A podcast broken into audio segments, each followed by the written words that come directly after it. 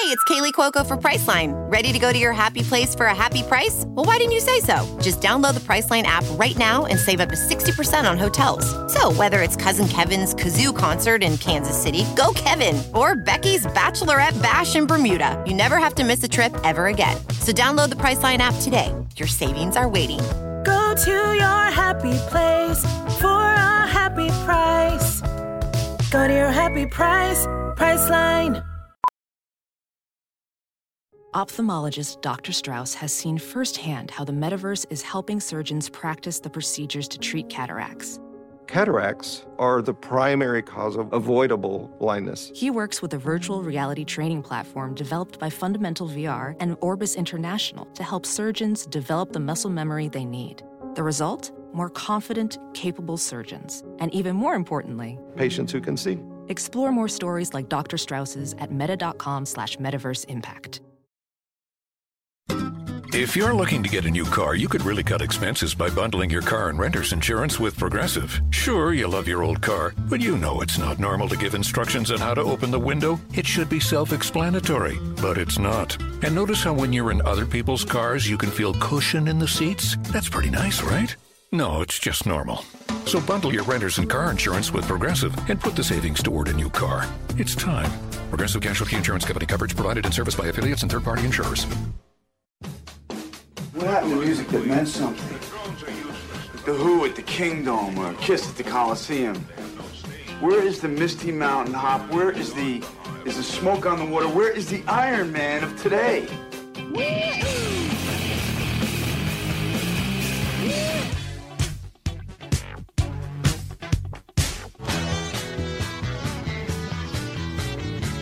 Hey, this is not a test. This is rock and roll.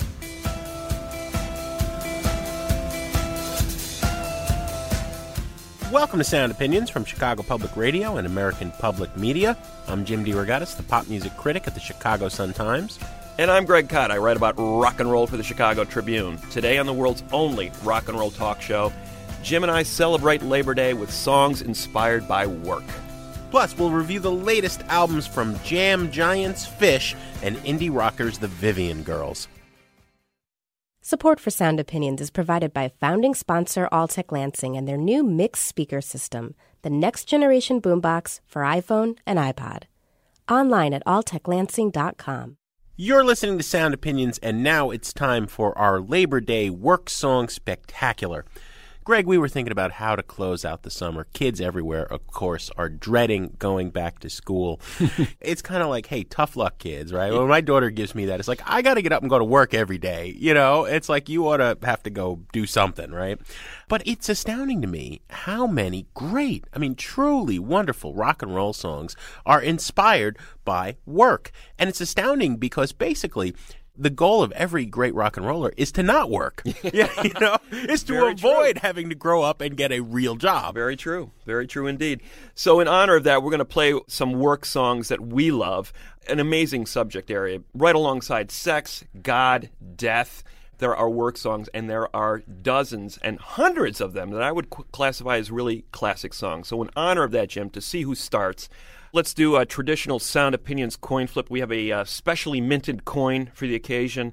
On one side, we've got the hardest working man in show business, James Brown, and on the other side, we've got the current hardest working man in show business, Lil Wayne.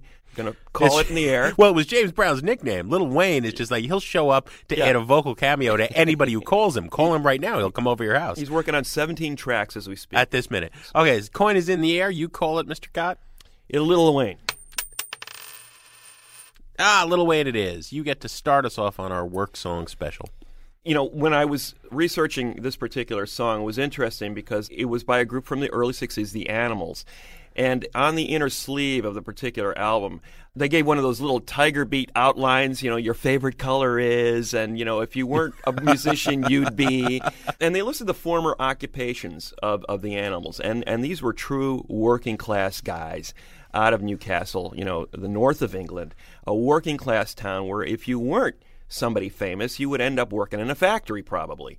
So you were looking at Eric Burdon, and he lists his former occupations as postman and draftsman and laborer. And, and there was another one that was an instrument maker, another one who was an income tax officer, another who was a machinist. These guys grew up in a blue collar town and were consigned to blue collar lives. In fact, if they had not been in the animals, that's what they would have done. So this song really hits home for me. It, it, hits home personally for this band as well, and I think that's why they invested so much in it. Even though it was not originally written by them, it was originally written by Barry Mann and Cynthia Weil, two of the great songwriters out of the Brill Building in New York. But the Animals changed some of the lyrics to personalize them and make them more applicable to their upbringing. When they were talking about the dirty old heart of the city, they were talking about Newcastle, and they were talking about their old man sitting there, a broken down relic of what he used to be because he had been a blue collar laborer his entire life. And the whole notion of, you know, we got to get out of this town. We got to get out of this place. Yeah. You know, get on to a better life, be a rock and roll band because we don't want to work for a living, as you said at the top. it's one of the main reasons to be in a rock and roll band. So here it is, the Animals. We got to get out of this place on Sound Opinions. In this dirty old part of the city where the sun refused to shine, people tell me there ain't no use in trying. Now, my girl, you're so young and pretty.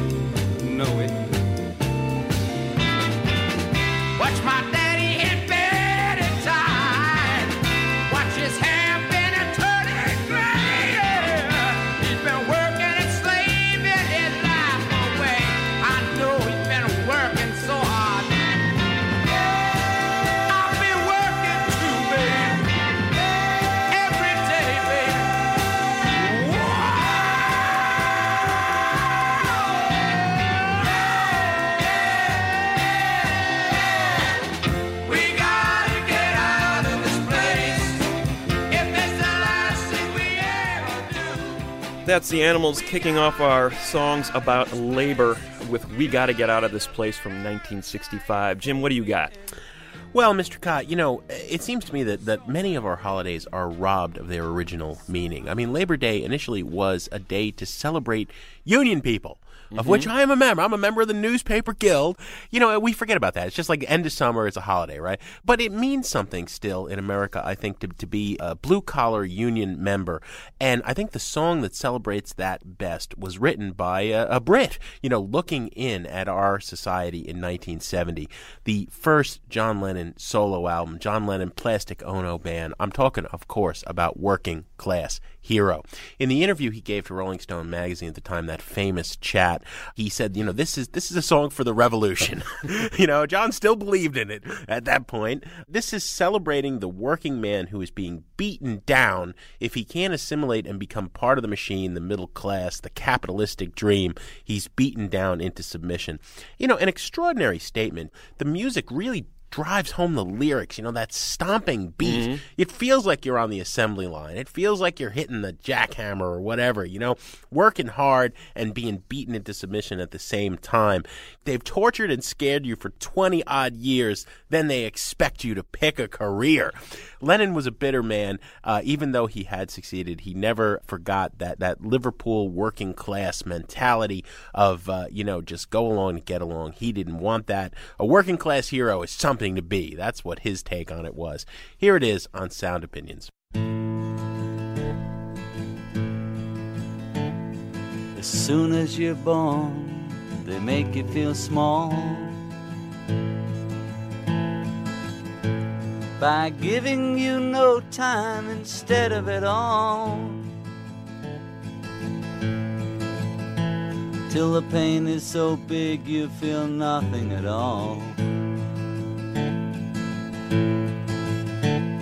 A working class hero is something to be. A working class hero is something to be. They hurt you at home and they hit you at school. They hate you if you're clever and they despise a fool. Till you're so off crazy you can't follow their rules. A working class hero is something to be. Working class hero is something to be. When they've tortured and scared you for 20 odd years. Then they expect you to pick a career.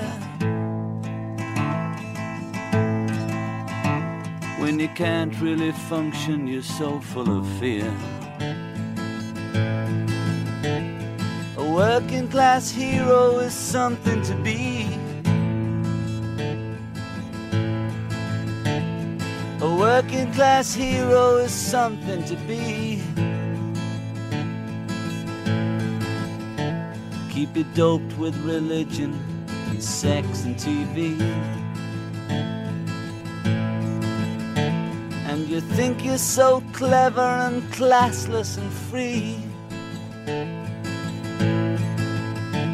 But you still make of peasants as far as I can see. A working class hero is something to be.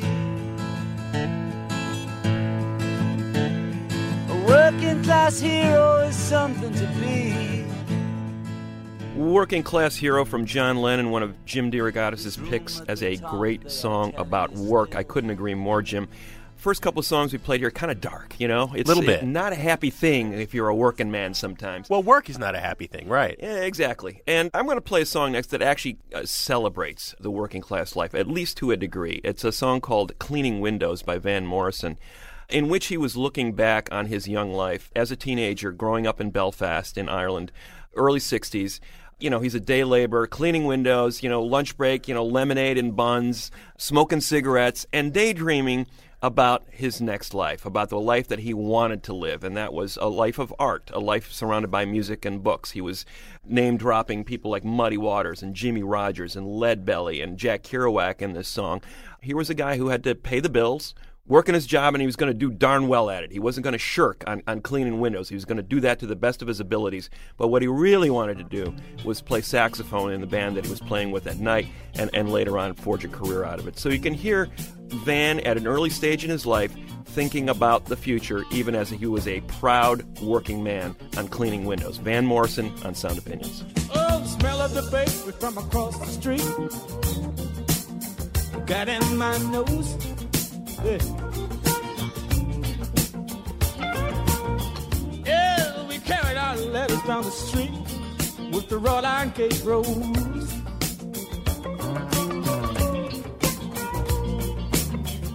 I went home and listened to Jimmie Rodgers in my lunch break.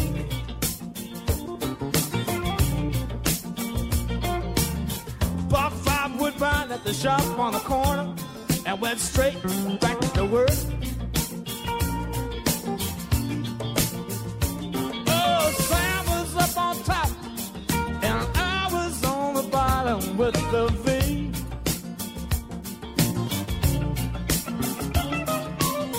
We went for lemonade and Paris buns at the shop and broke for tea. That's it. I collect from the lady and I cleaned the fan light inside out. I was blowing saxophone on the weekend in a down joint.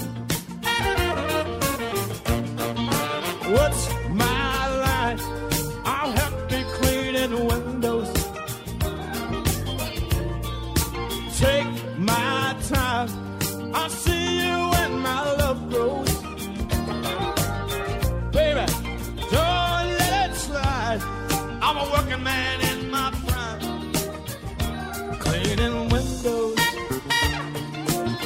Number 36.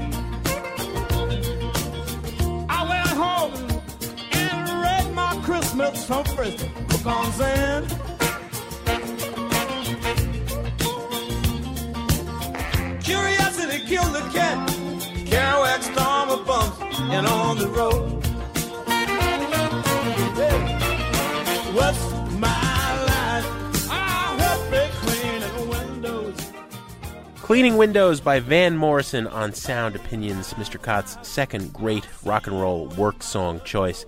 Greg, as we've said, dozens and dozens of great choices in this genre. I had a list, I was having a hard time narrowing it down, and then I realized I can't do this show and not do The Clash. These guys really knew about the drudgery of working, the jobs that were being offered them in the mid 70s to keep them off the dole, uh, England's version of unemployment. None of them were very appealing. Mick Jones had actually worked for the British government opening mail to make sure there weren't letter bombs uh, that were going to blow up some bureaucratic official. That's a line in this song. I hate the civil service rules. I won't open letter bombs for you. Joe Strummer hated the army, he hated the RAF, hated basically every job that was being offered to him as a young man in Thatcherite England. Uh, sort of a similar situation, you know, today that all these years later, the economy is so dire, people are getting out of college, and there are no career opportunities. The jobs that they've worked so hard to train for and spend all that money in college studying about, they're not there, and they're going to go make coffee somewhere, and that just really stinks. Anyway, this is a song that cheers you up just because of the sheer adrenaline of it. Yeah, it's a bad situation. I got no job, I got no prospects, I got no career opportunities, but the Clash somehow make it celebratory. From that wonderful first self-titled Clash album, Career Opportunities on Sound Opinions.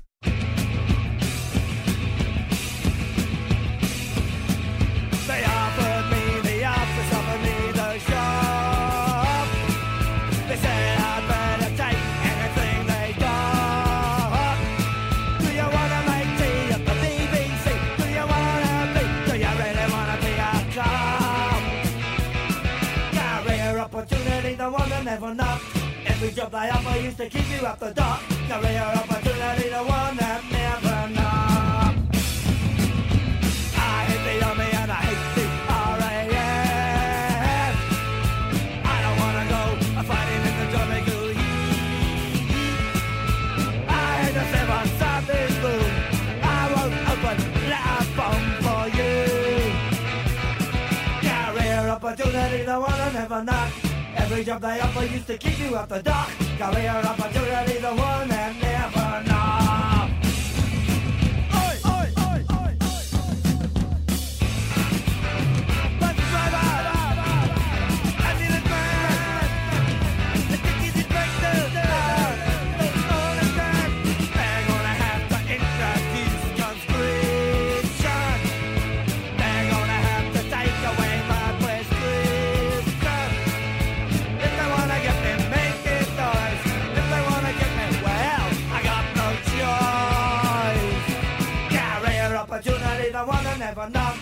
Reach up the upper used to you out the door. The world that never.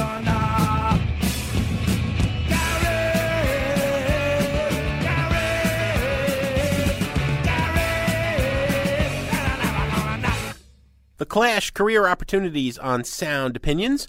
Coming up on Sound Opinions from Chicago Public Radio and American Public Media, we're going to continue our Labor Day work song special. And later on, Greg and I will review the new album from the giant jam band Phish and the up and coming Brooklyn indie rockers, the Vivian Girls.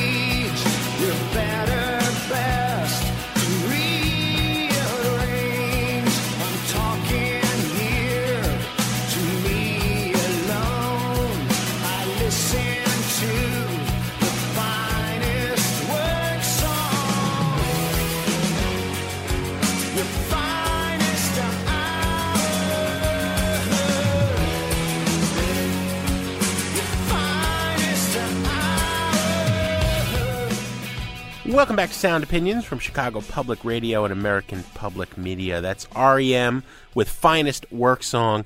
You know, me, Greg, I don't want to work. I just want to bang on the drums all day. we are doing work songs here on Sound Opinions in honor of Labor Day. There are so many of them. You know, it just goes on and on. Your turn. What do you got?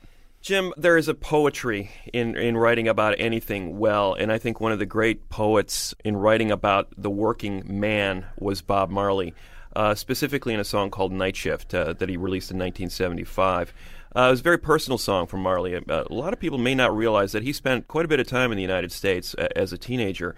He came here to find work from Jamaica to Detroit specifically and ended up working on an assembly line at the Chrysler plant the late shift, the midnight shift, Mm. you know, and it was a it was an interesting time in his life. Um, it was disorienting on- on a number of levels. You know, first of all, this this Jamaican kid being caught up in a Detroit winter, and and secondly, the whole notion of of being up in the middle of the night when the rest of the world is asleep, and then coming out in, into the sunlight and realizing your day is ending. So there was this sense of disorientation that I think he captured perfectly in this song. He was uh, he was talking about the notion of, of working hard for a living. He was talking about the whole idea that this is the only way I can eat. I have to do this, and at the same time, this notion of this is about as tough as it gets. You know, having to Yeah. work hard labor in the middle of the night when the, when the rest of the world is blissfully unaware of what, what you're doing. Uh, here it is, Night Shift from Bob Marley on Sound Opinions. The sun shall not smite I by day, nor the moon by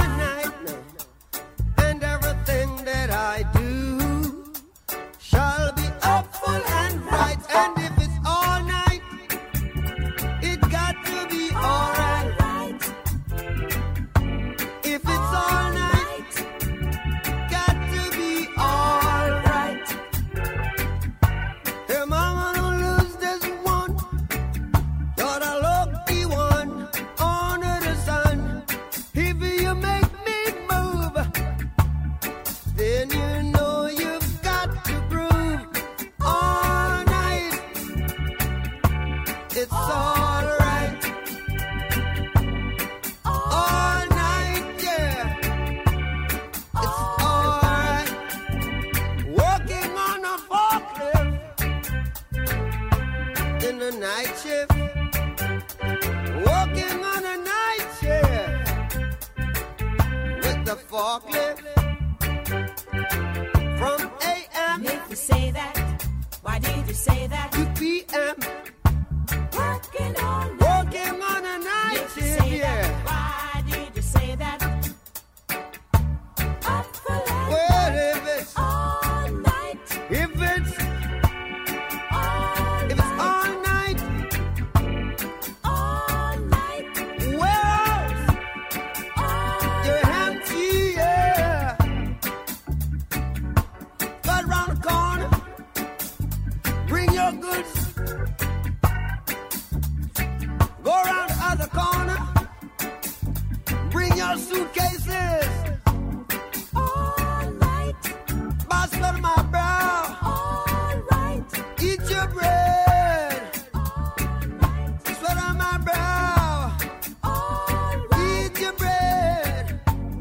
Night Shift, Bob Marley from 1975, a great song about work.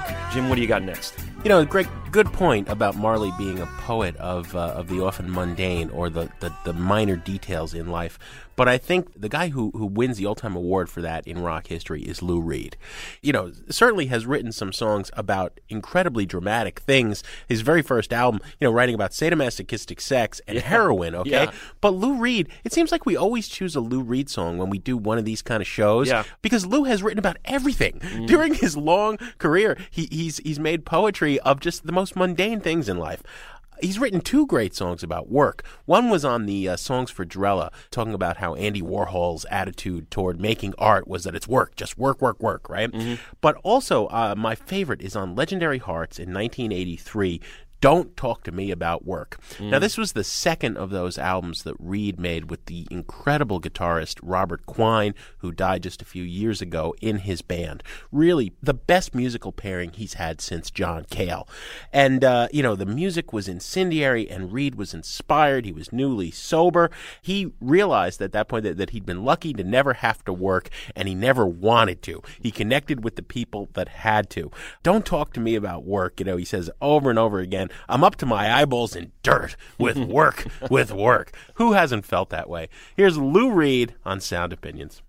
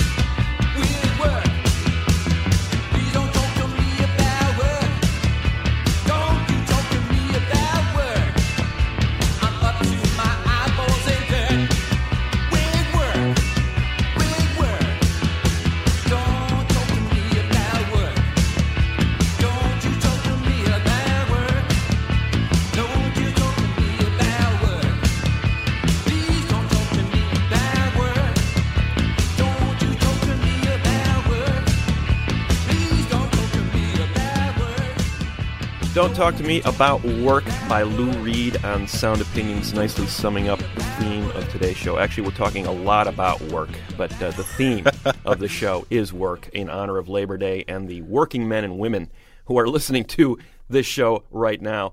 We include ourselves in, in your company. Yeah, we're at way. work. We're working. Indeed. We got a nice job, but we're working. Exactly. And uh, the Jam were one of those bands that, as you said, Jim, were chroniclers of the everyday in much the same manner that Lou Reed was.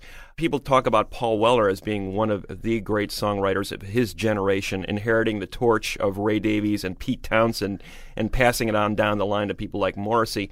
And Weller was certainly the voice in the Jam, the main songwriter, but his bassist and collaborator uh, Bruce Foxton, I think, uh, matched him on this particular song, and I think it it is a great song about the common man and the laborer. Earlier, I played an animal song, which is talking about the the blue collar life. The Jam's Smithers Jones talks about the middle class life, that sort of post war. Eisenhower America vision that was also true in England about uh, you know the nice little home and the 9 to 5 job and the family with two kids that was the dream of somebody who was raised in the middle class It's it's. Mad Men. That show, Mad Men. Exactly. And what is it exactly that's being exacted here? What price is being paid? To my mind, what makes this song so powerful is not so much it's, oh, stick to that man, that lousy boss, he's going to keep the thumb on you. It's more about the poignance of this guy and the, and the hopefulness and the sort of naive optimism that he has that, you know, I'm going to get that promotion and I want to work to get ahead. He's always a few minutes early for work and he's always on time when he when he's waiting at the tube stop to get picked up to go to work. And then yet the disappointment at the end that comes when he doesn't get what he wants and what does he have left. I think the personal details in the song are what make it work and I think make it a great song about the working life. Smithers Jones from the Jam on Sound Opinions. Here we go again.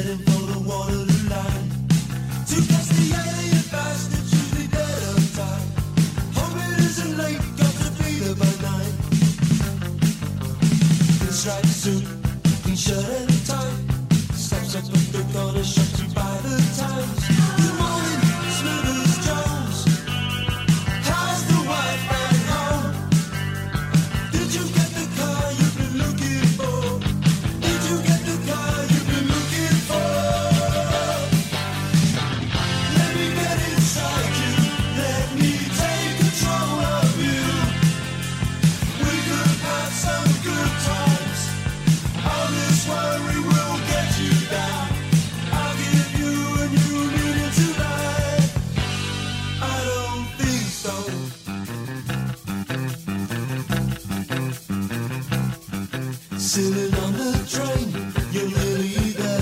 You're a part of the production line.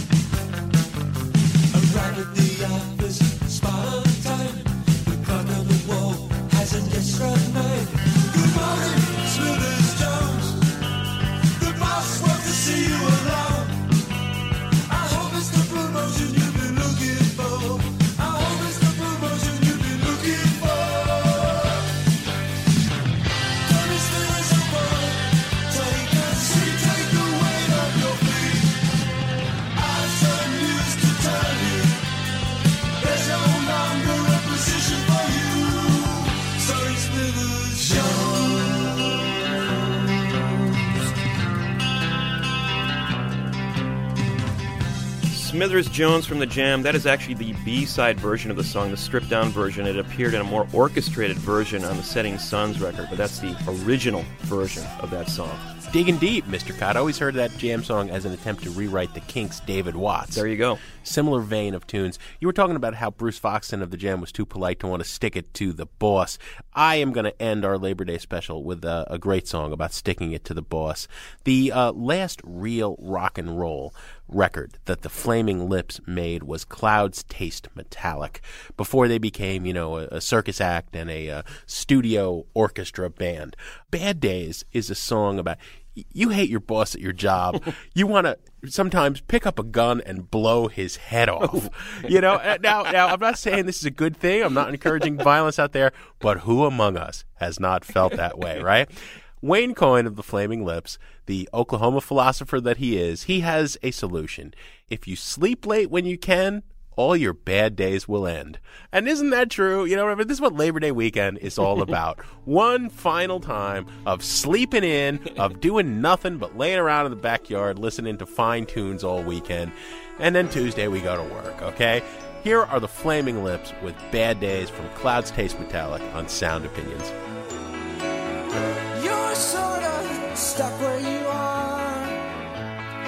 In your dreams you can buy expensive cars or live on Mars and have it your way.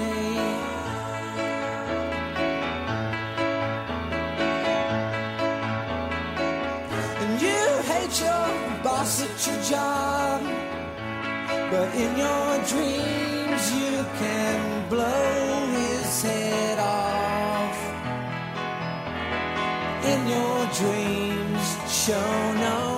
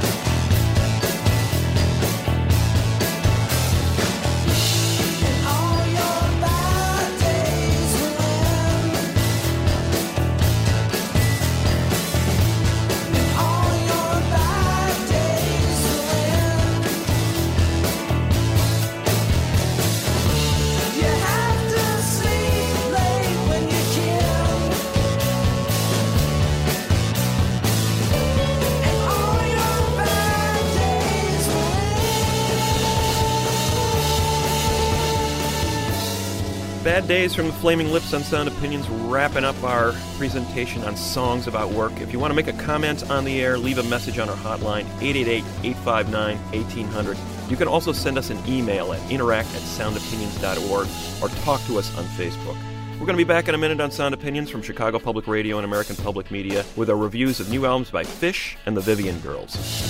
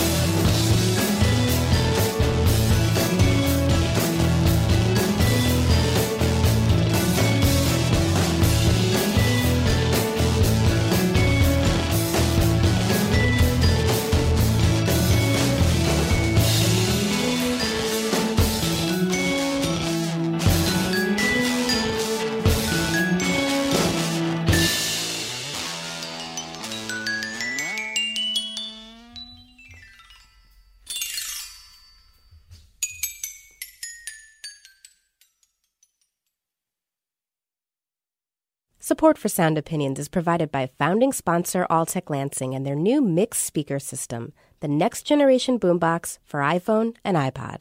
Online at alteclansing.com.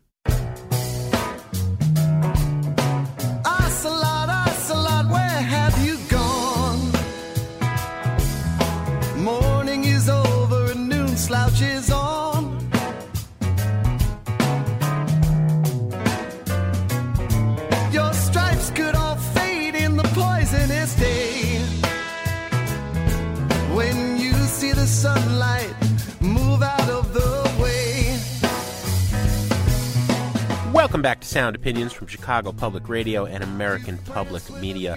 That is a song called Ocelot by Phish from their new album, Joy. Ocelot, Ocelot, where are you now? You prance with the beasts, the parade every night. Why are these Vermont jam band maestros singing about a striped cat? I have no idea, okay? But they're back, and many people are overjoyed at that fact. You know, the fact that through the first act of Phish's long and storied career, they recorded 10 studio albums is pretty much irrelevant. You know, ask any diehard Phish head, and they will tell you, you know, with a wide grin and heavy lidded eyes, I was all about the live adventure, dude, right? The albums were kind of after the fact, and, and nobody really cared. Certainly not MTV and not rock radio. The best selling album that Phish ever made, 1994's Hoist, sold only 663,000 copies. This was at a time when records uh, by bands of that level routinely Mhm. sold three or four million, okay? In that same period, Phish's first act, 1989 through 2004, when it split up, they sold almost 6 million concert tickets. The album's like, hey, they made albums? Who knew, right? right. Nevertheless, it was important to the band to try to prove itself on disc, and so it would go back to the studio again and again. It, it seemed always sort of peeved that uh, despite this extraordinary following it had in the, in the live arena, where it was the post Jerry Grateful Dead of a new generation of partying hardy people in the in the tailgating uh, parking lots, right? Nobody gave it much respect on record. Now they have reunited with Steve Lillywhite, superstar producer, most famously has worked on eight of U2's biggest selling albums. Previously worked with Phish in 1996 on Billy Breathes. The band reunited recently, went on a summer tour. They had taken a four year break. There'd been some turmoil and strife. The leader, Trey Anastasio, uh, the main guitarist and vocalist, had a drug problem cleaned himself up. Uh, his sister died of cancer. There was a lot of heavy stuff happening, and they put the band back together. Man, what have they given us on record? We'll talk about Joy and rate it on our buy it, burn it, trash it scale shortly. But first, we want to hear a track. This is called Backwards Down the Number Line by Phish on Sound Opinions. happy, oh candles once again. Leave the presents all inside.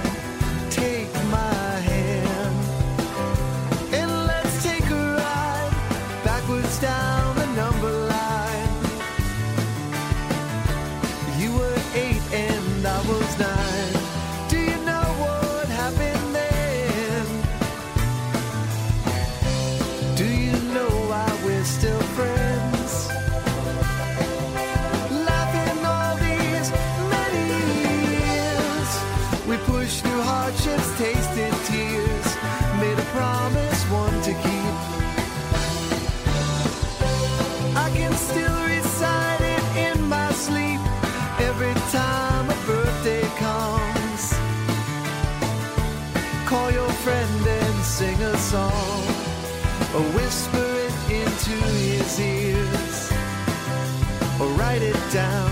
Just don't miss a year. You decide what it contains, how long it goes, but this remains. The only rule is it begins. Happy, happy, oh my friend. You decide what it contains, how long it goes, but this remains.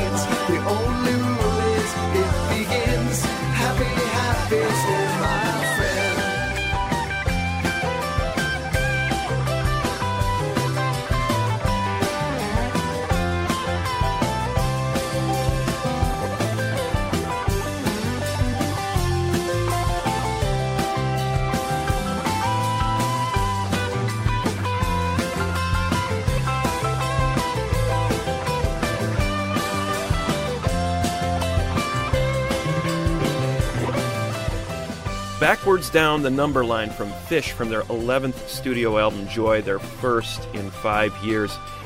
Absolutely right, Jim. This is a band that has struggled to uh, come up with studio records that uh, match the gravity of their live shows. The fans love the live shows, the studio albums are often the afterthought. The big problem with the studio records is the songwriting isn't quite up to snuff.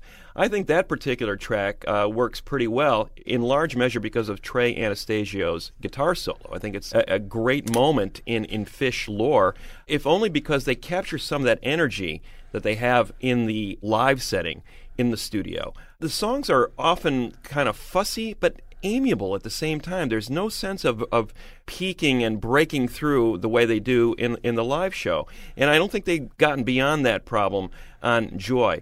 But that said, there's a, an interesting subtext on this record. You were you were kind of wondering what what the heck is that song Ocelot about? Yeah. I've got a theory about it. You know, the the Ocelot is kind of this um, this quiet animal that keeps to itself. It's about I think it's a song about isolation. And there's a lot of songs, at least the ones that Anastasio writes, and he writes most of them with uh, his collaborator Tom Marshall, who is the lyricist are talking about this drug problem that he had. Mm. He, uh, he's basically a recovering drug addict since 2006, and I think a lot of these songs are about losing your mind to drugs. But unfortunately, I think the songwriting isn't strong enough to bring out some of that emotional content, and there are only a couple of moments here where you can sense, okay, this is going to sound really great live. But it's not a sense of, wow, this sounds great as it is. It's more about the potential of these songs to be brought out in the live setting. So as a result, uh, you know, I think this is kind of a nice record. Uh, but again, Phish haven't really broken out of their box. It's a burn it record as far as I'm concerned. You know, Greg, willful pervert that I am, I, I am going to say something that, that 99.9% of all Phish heads uh, will disagree with. I preferred recorded Phish to live Phish. That pointless meandering jamming that, that too often happened when they were not on their mark live. Please give me a break, right? That having been said, I didn't like the records they made when they were a big phenomenon. I made I, I like the early records when they were just bubbling under on the North Coast. I'm thinking of Junta and Lawn Boy. At that point, they wanted to be Genesis in the worst way, circa Selling England by the Pound or uh, The Lamb Lies Down on Broadway. There was a lot of progressive rock in the mix. As it went on, they got more and more jazz fusion, and then they did these stylistic detours. Barbershop Quartet, really? Who thought that was a good? How stoned do you have to be? Oh, but it's funny. no, Come it's not on. funny. It's great not live. funny. Okay, I love that live stuff. you know, and here on this record, they're dabbling in reggae, and it's awful. They're doing a, a lounge tune, and it's absolutely miserable. But they go back to the very start of their career with a 13 minute, 30 second epic progressive rock song called Time Turns Elastic. But all around, streaming down, rays of blue light calling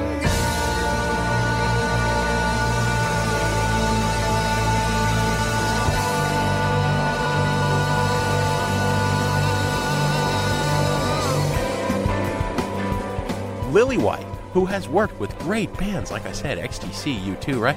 278 takes it took in the studio to nail this 15 part mini suite. The lyrics are about nothing. You know, the line that typifies the whole album for me is "My mind is a blank." You know, it's like, yeah, okay, we got that, Trey. But that is a really impressive tune. I think it's the best Phish has ever sounded on record. The rest of the album is a trash it, but that's a buy it. So I'm going to go right down the middle and say this is a burn it record.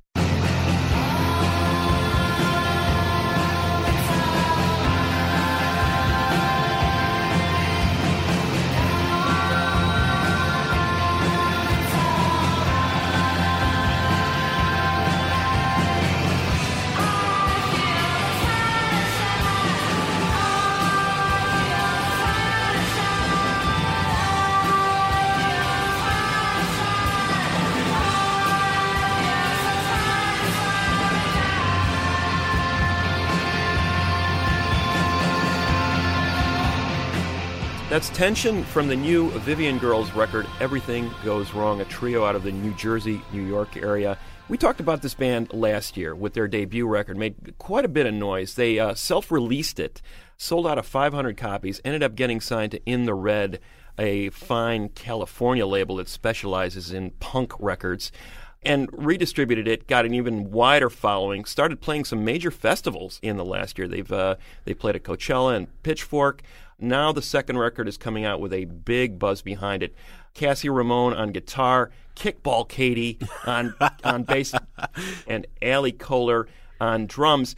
Interesting little factoid: this band nearly broke up last year when one of the founding members the founding drummer in the band, Frankie Rose, uh, split off, and the band was really thinking that that first album would just be a document to sort of cap their career. Instead, it kickstarted it when uh, Ali Koehler stepped in on the drum kit. And uh, they've become one of the most talked about bands in indie rock. Let's hear what they're up to on their second record, Everything Goes Wrong, on Sound Opinions. Here's a track called The End.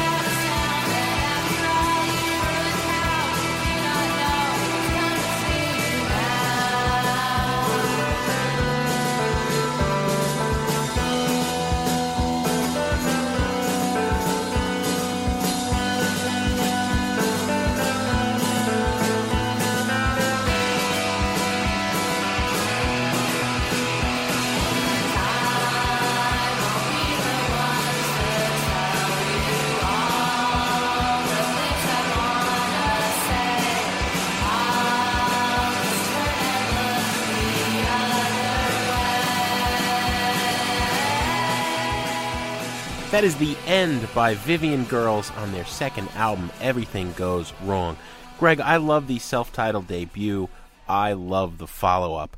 We need the Vivian girls in this time in the worst way. You know, as the father of a 13 year old girl, I see female sexuality uh, being being presented to her by the current media in two ways. You know, there's the Miley Cyrus model and there's the Juno model. I don't like either of them, old school feminist that I am. Here comes the Vivian girls shouting and screaming and not taking guff from anybody. At the same time, exploring the complicated world of young female sexuality with some real nuances. The Vivian girls are characters in the work of the outsider artist Henry Darger, who bordered on uh, child pornography with his weird sexual depictions. The title of this album, Everything Goes Wrong, comes from a Japanese film by Seijun Suzuki, who was uh, Japan's Russ Meyer, you know, of Faster Pussycat Kill Kill fame. They capture this weird moment of, of sexual liberation, but also, you know, threatening unease that I think a lot of young women experience better than any band ever. And I'm including the Shags, who obviously are a big influence on this band. You take the Shags and the Ramones, and you pretty much get what the Vivian girls are doing.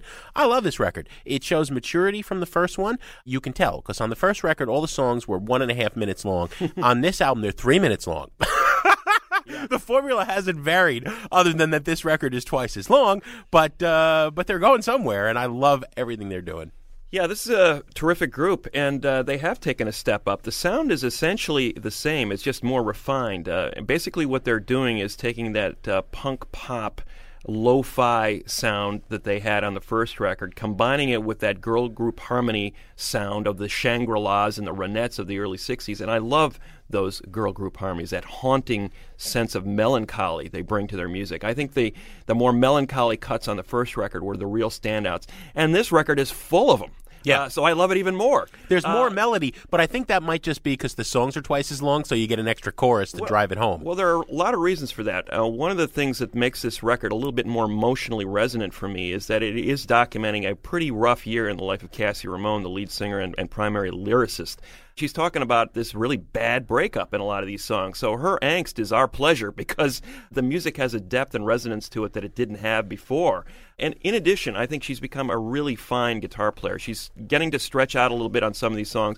Her style and tone remind me a little bit of the Wipers' Greg Sage in, in, in the way she plays that guitar, almost kind of a lead rhythm kind of thing that she's And they, got they've covered on. the Wipers. Yes, uh, so they're big fans, and clearly she's she's heard Sage, and I think she's uh, really channeled that sound very well. So, in in many ways, a step up from a debut record that made my top five last year, Yeah. and I think this record is certainly a candidate again this year for one of the best records of the year. So, uh, a buy it all the way for the Vivian Girls. That's a double buy it for the Vivian girls. Mr. Kot, what do we have on the show next week? Next week, Jim, we're going to talk about one of the most influential bands of all time. Little known, but incredibly influential, and a lot of their work is uh, being re released, so it's time to celebrate Big Star. Greg, as always, our show was produced by the hardest working team in public radio, let me tell you. Todd Bachman, Jason Saldanha, and Robin Linn. And our fearless leader, our executive producer, is Torey Southside Malatia, a man who swears that no matter what, he ain't gonna work on Maggie's farm no more.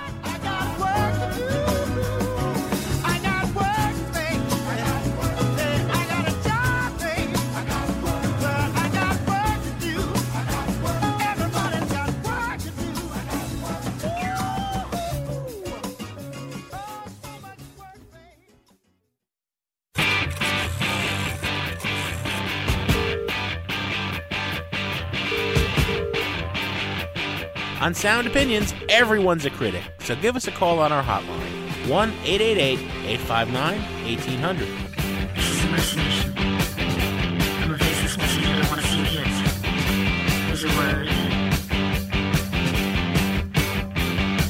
Listen to it. Somebody needs to know that time New messages. Yeah, call me Destro, calling from Chicago. I'm listening to the second piece that you guys did on Michael Jackson, and I'm going to have to say that I hear a uh, a hint of just purity player hating in Jim's voice. I'm very interested in seeing what the Jackson um, reality show is going to be like. I've seen more shows on TV that suck, and I could care less about Tito Jackson and the Jackson family have been a backbone and the fiber of the music business for almost 40 to 50 years. And it always seems to me when I listen to you guys talk about Michael Jackson, it's so almost sort of a snarky undertow of like cynicism in your voice. Michael Jackson was a true icon, and stop off the hate. Peace.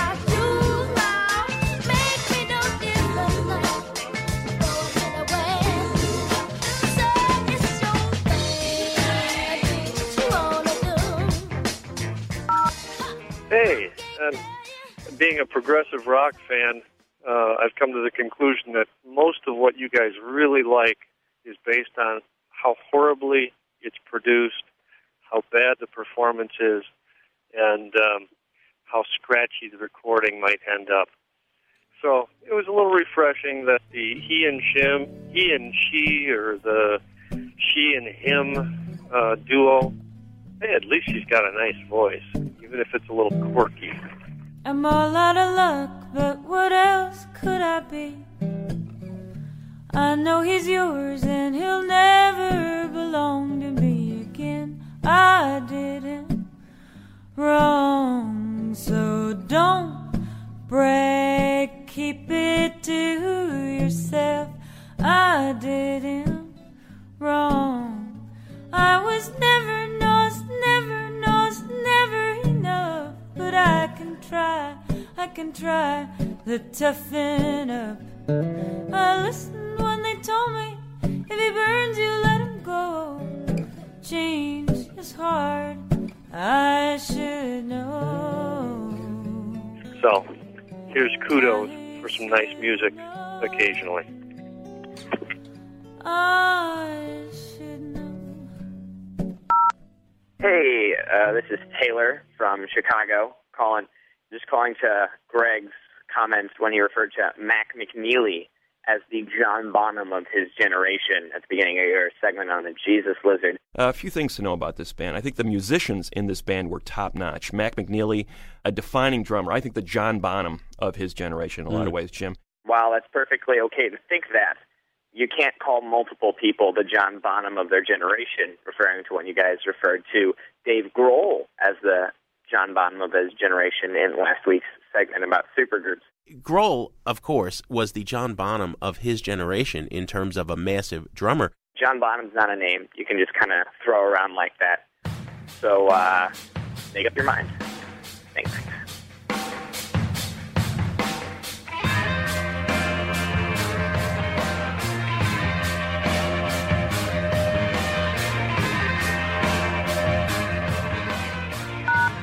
No more messages.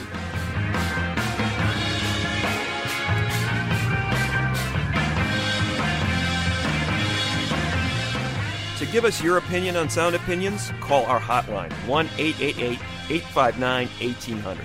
We'll be back next week with Sound Opinions from Chicago Public Radio and American Public Media. And now another no-brainer money-saving tip from Progressive. Marcus, what happened? I was changing my oil and I spilled some on the floor. Oh, well, use these $50 bills to wipe it up. Perfect. Got any more? Yeah, yeah, take a couple hundred. Stop. Instead of using money, use an old rag. And here's a better tip from Progressive on how not to waste money. Don't pay too much for car insurance. Drivers who switch and save could save hundreds. Progressive Casualty Insurance Company and affiliates. Potential savings will vary.